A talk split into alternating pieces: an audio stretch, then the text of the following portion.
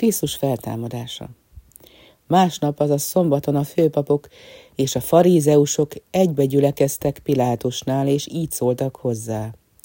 Uram, emlékszünk, hogy az ámító még életében ezt mondotta, harmadnapra feltámadok. Parancsolt hát meg, hogy a sírt katonák őrizzék három napig, nehogy a tanítványai oda menjenek, ellopják holtestét, és azt mondják a népnek, hogy feltámadt, és így az utolsó ámítás gonoszabb legyen az elsőnél. Van őrségetek, menjetek, őriztessétek, ahogyan tudjátok, felelte Pilátus.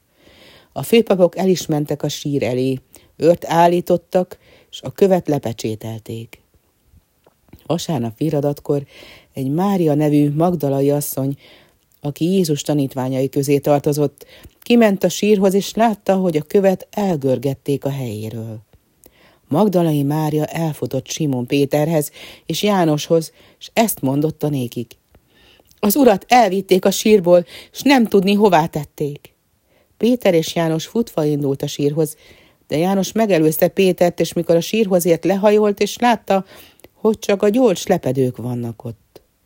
Odaért aztán Péter is, és maga is látta, hogy csak az összegöngyört lepedők maradtak ott.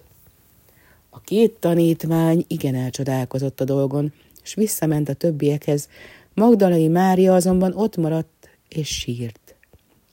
Egyszer benézett a sírba, s két angyalt látott, amint ott ültek, ahol korábban Jézus feküdt. Asszony, miért sírsz? kérdezték az angyalok. Mert elvitték az uramat, és nem tudom, hová tették, felelte sírva Mária. És amikor ezt mondotta, hátrafordult, és meglátta, hogy valaki ott áll, de nem tudta, hogy Jézus az.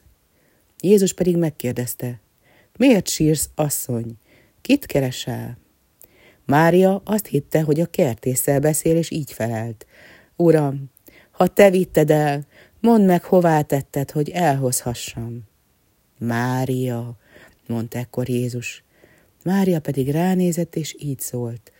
Mester, menj el atyám fiaihoz, és mondd meg nekik, hogy nem sokára felmegyek atyámhoz, a ti atyátokhoz, Istenemhez, a ti istenetekhez.